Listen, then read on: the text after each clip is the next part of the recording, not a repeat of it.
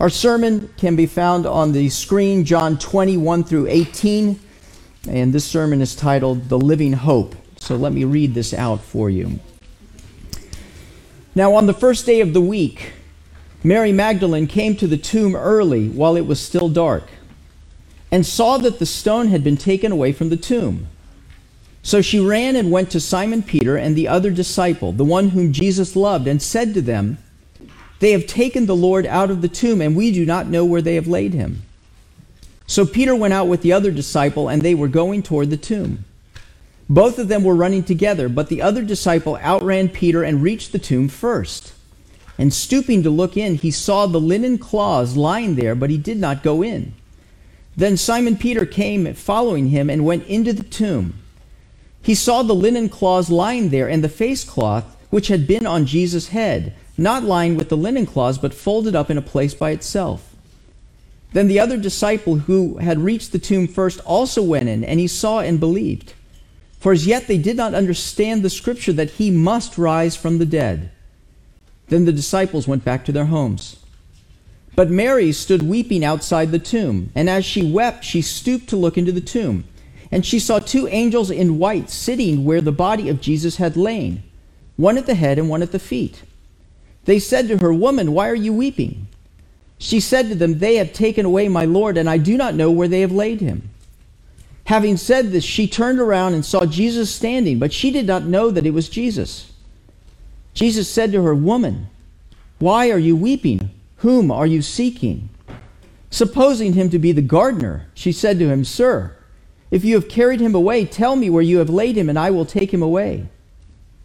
Jesus said to her, Mary. She turned and said to him in, Aramaic, Rabboni, which means teacher. Jesus said to her, Do not cling to me, for I have not yet ascended to the Father, but go to my brothers and say to them, I am ascending to my Father and your Father, to my God and your God. Mary Magdalene went and announced to the disciples, I have seen the Lord and that he had said these things to her. The word of the Lord. Well, Easter is a joyous time. It's a time of family, it's a time of coming together. Uh, many of you have family and friends who have come to be with you on this uh, joyous holiday. Uh, we're missing some people who have gone uh, to be with their relatives in other places of the state and the country.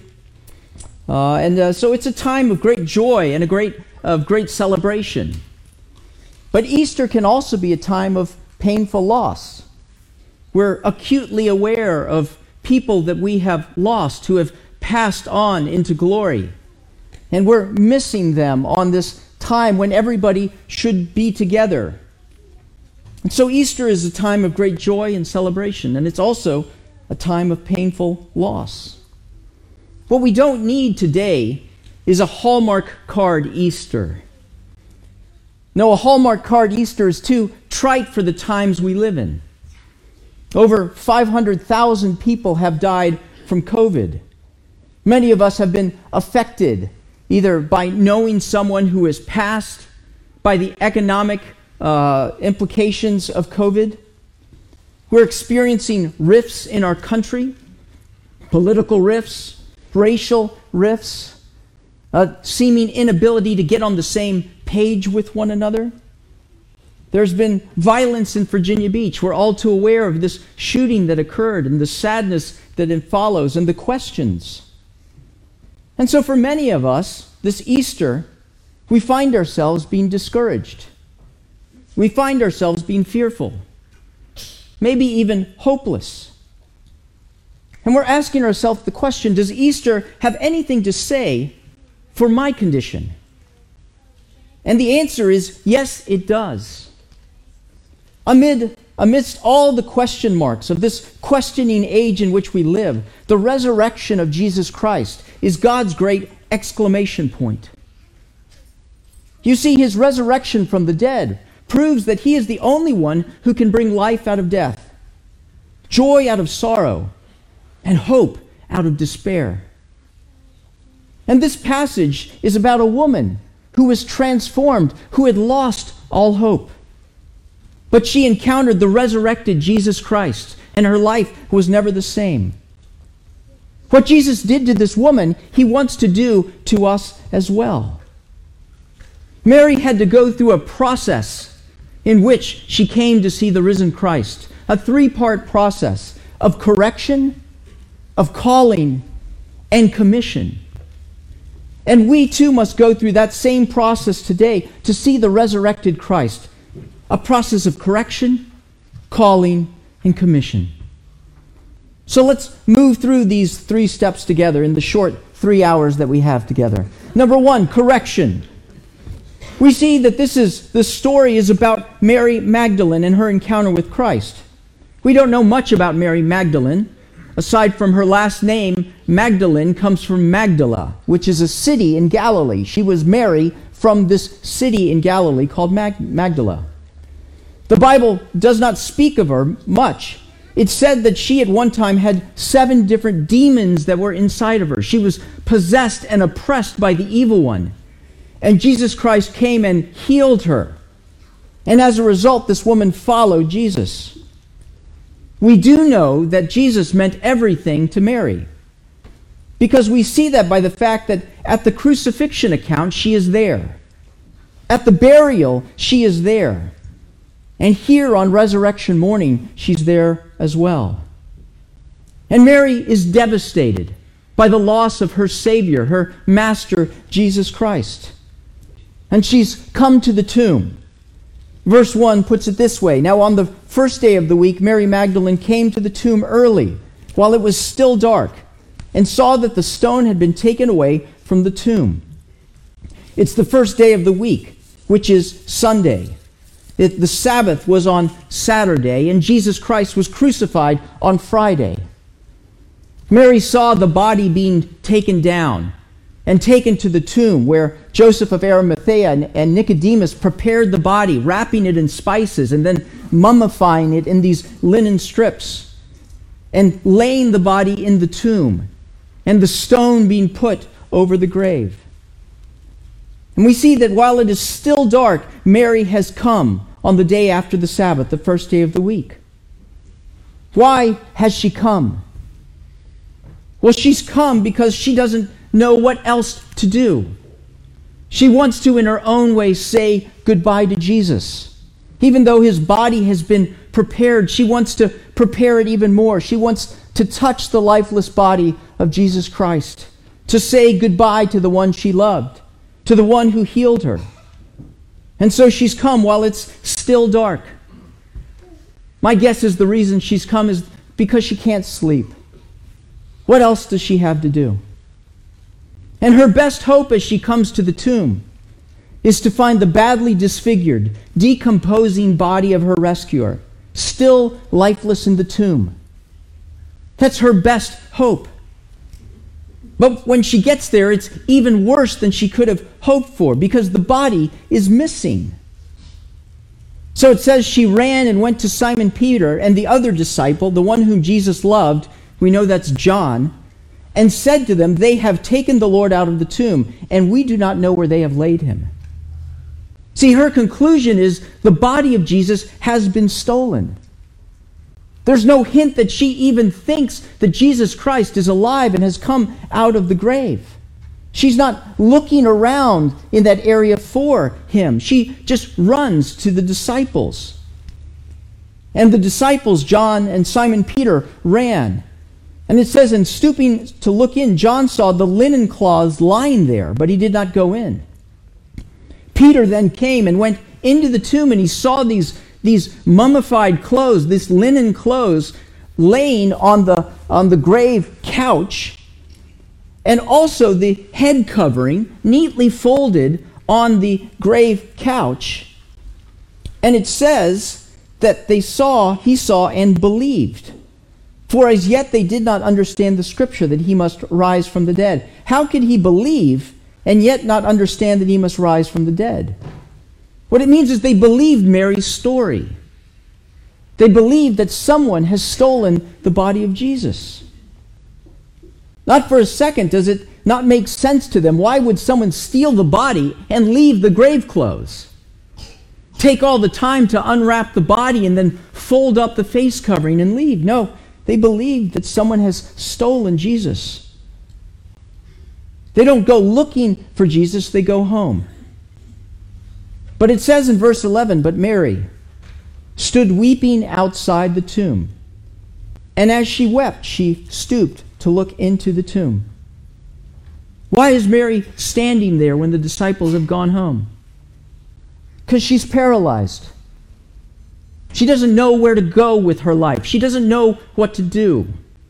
Have you ever felt that way? When you're stuck?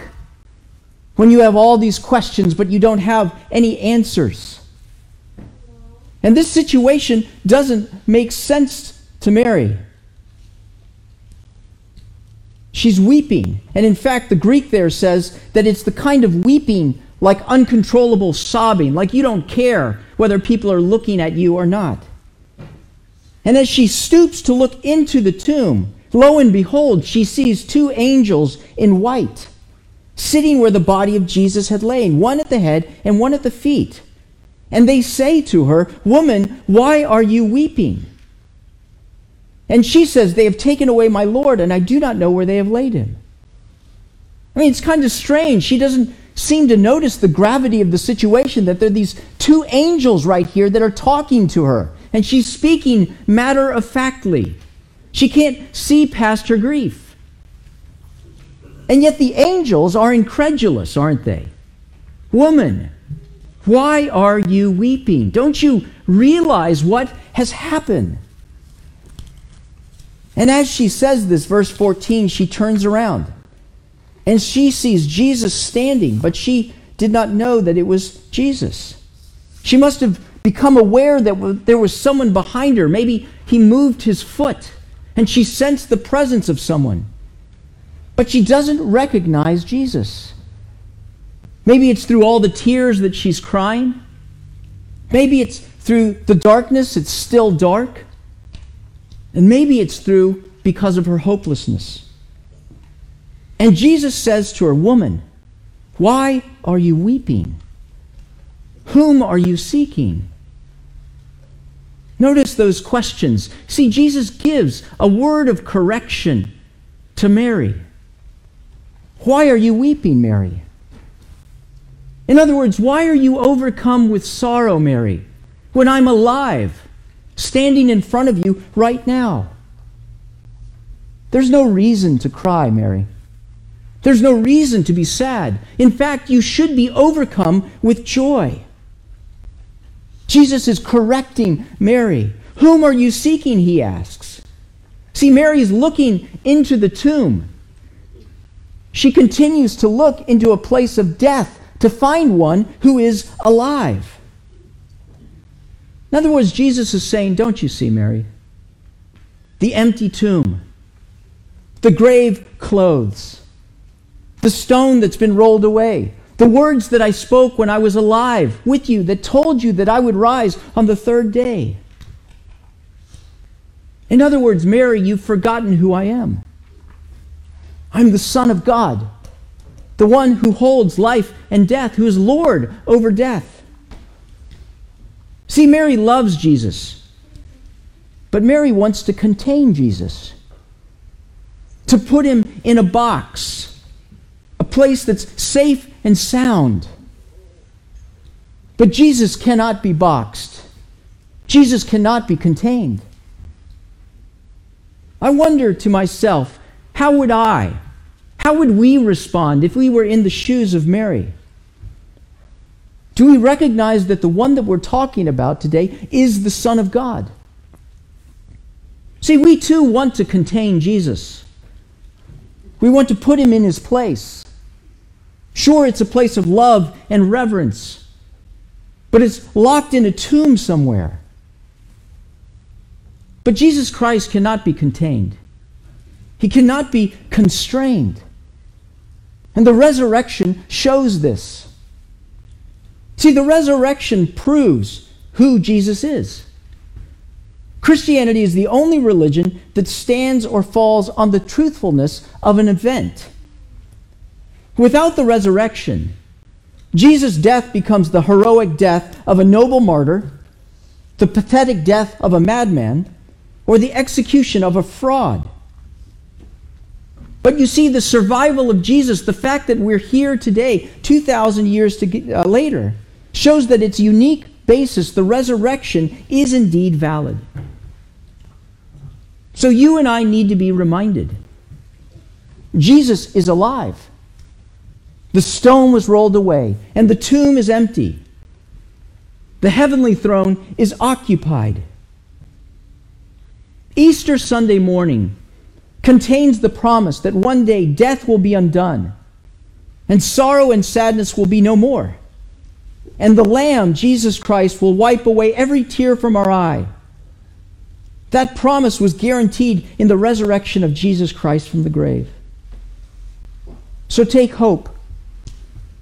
Whatever your situation, no matter how hopeless it feels to you, there's one who triumphed over the grave.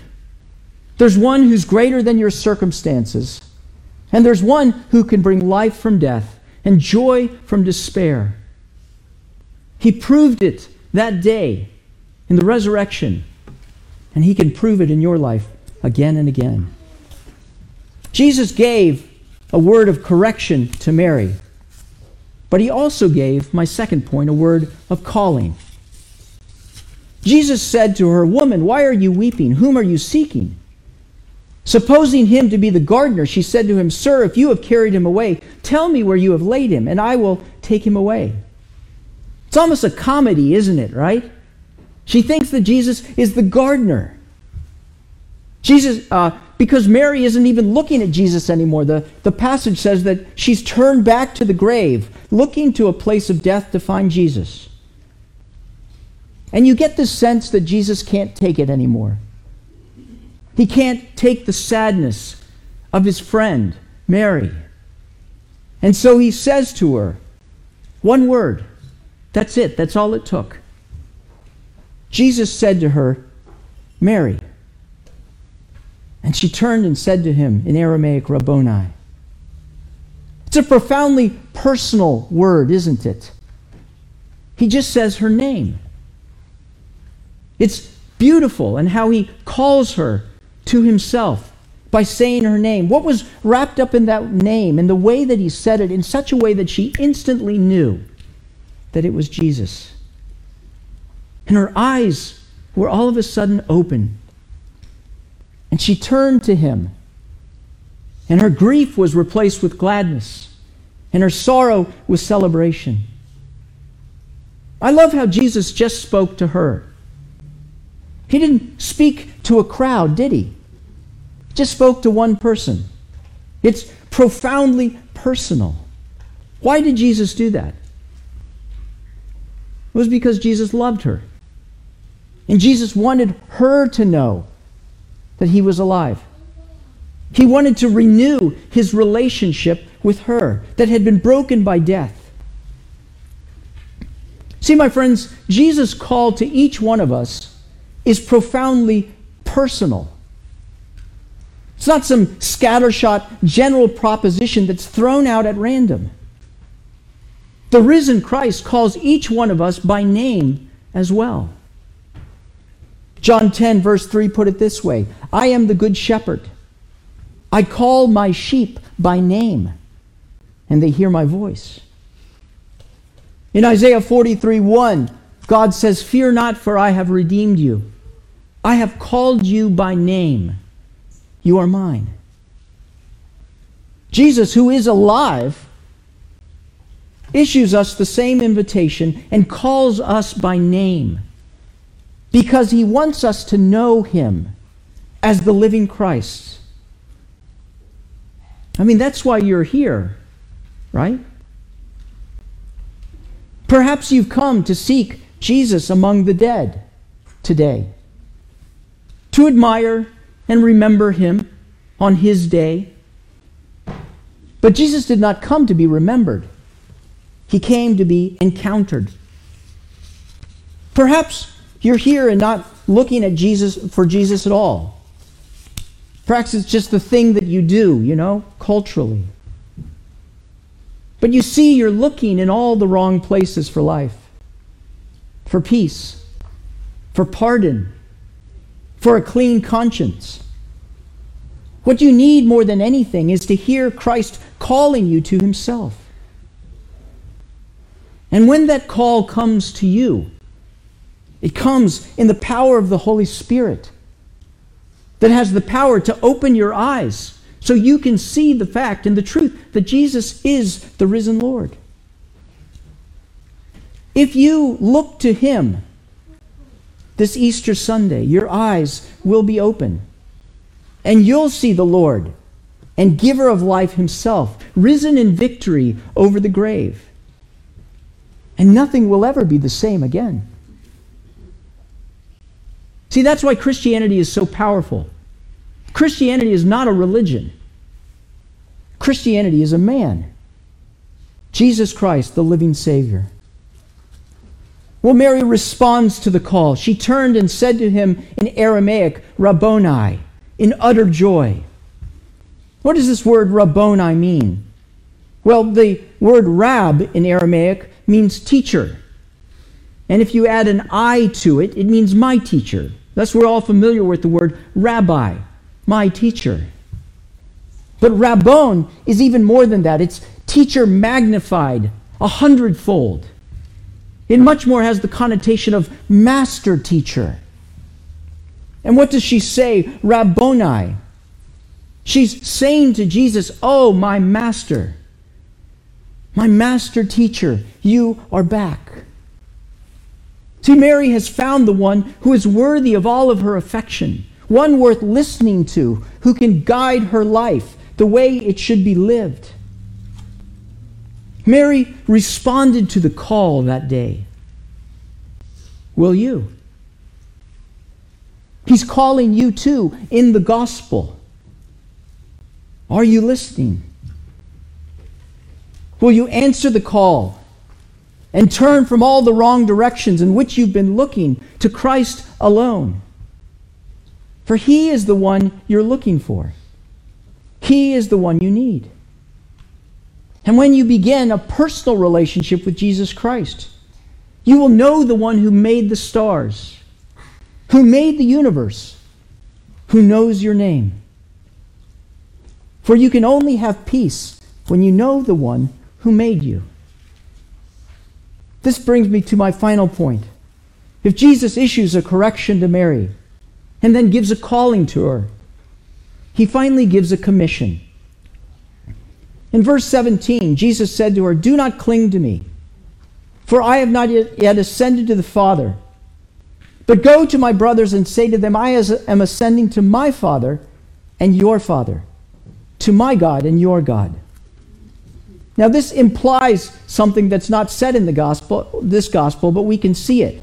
When Jesus said to her, Do not cling to me, it means, of course, that's because Mary is clinging to him. Mary, when she said Rabboni and realized that this was her master, has come to Jesus and wrapped her arms around Jesus and is hugging him as tight as possible, squeezing him, as if to say, I never want to let you go. How long did Jesus let her hold on to him? But there's a sense here in this word cling that there's something more in Mary. That there's a desire to hold on, that there's a, a possession, if you will, that I never want to lose you again. And Mary wants to communicate uh, Jesus wants to communicate, Oh, Mary, you'll never lose me. You have me forever. But he says, For I have not yet ascended to the Father. See, notice that he is being hugged physically. Jesus is alive. He can be touched, he can be felt. He soon will have breakfast with his disciples. He'll, he'll tell uh, uh, the disciples to put their hands in his, uh, uh in his hands and in his side. He's a physical body. But Jesus must go to the Father. He must rise and be enthroned in heaven where he can pour out his Holy Spirit upon all believers so that they would know him. See, what Jesus is really saying is, it's better for you, Mary, that I go away because right now I'm with you. But I want to be more than with you, I want to be in you by my Holy Spirit. It's better for me to ascend. But don't worry, Mary. You'll never lose me. And so Jesus gives her a commission. Notice what he says, but go to my brothers. Jesus calls the other disciples my brothers and says to them, I am ascending to my Father and your Father, to my God and your God. He uses the words brothers and father. He's using the words of a family. What Jesus is saying to Mary and what Jesus is saying to his, all of his followers is you have come now to belong to my family. Because I died and rose and I ascend to reign. That you're welcome into my family. See, Jesus died and rose again so that each one of us could have a place in his family. We were strangers to God, enemies to God. And yet, through Jesus Christ and his blood on the cross and his resurrection, he has brought us so close that God the Father has adopted us into the family that we could call God our very Father. And we could call Jesus not only Lord, but our brother, a human being just like us. John 1:12 put it this way: For all those who believed in him, to those who received him, he gave the right to become children of God. There's no greater privilege, no greater position that one could aspire to than to be called a child of God. See, we think Easter and Christianity is an individual thing, but it's so much more than that.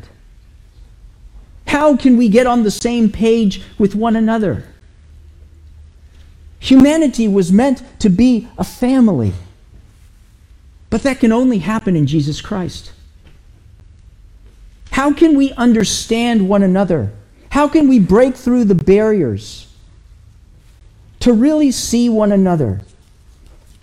It's only through Jesus Christ. And so Mary gets to go and tell the disciples what he has accomplished. Easter is all about coming home. And Jesus has made a way where you have a heavenly Father who watches over you, a brother, the Lord Jesus Christ, who is close to you and lives in you by the Holy Spirit. So the call today on Resurrection Sunday is to hear the voice of Jesus Christ the living one, and to surrender your life to Him. What are you looking for this Easter? He's not in a tomb. He's risen. He's risen indeed. May the Lord give us all the grace to hear the voice of the King, Jesus, speaking our names in the gospel. And may He help us turn from empty tombs to see him and take our place in his family. Let's pray. Oh God, what a powerful story. Surely we can sympathize with Mary, who was hopeless in her despair, feeling like that she had lost you forever. But Jesus, you came out of the grave and you are alive. And you came not to be remembered, but to be encountered.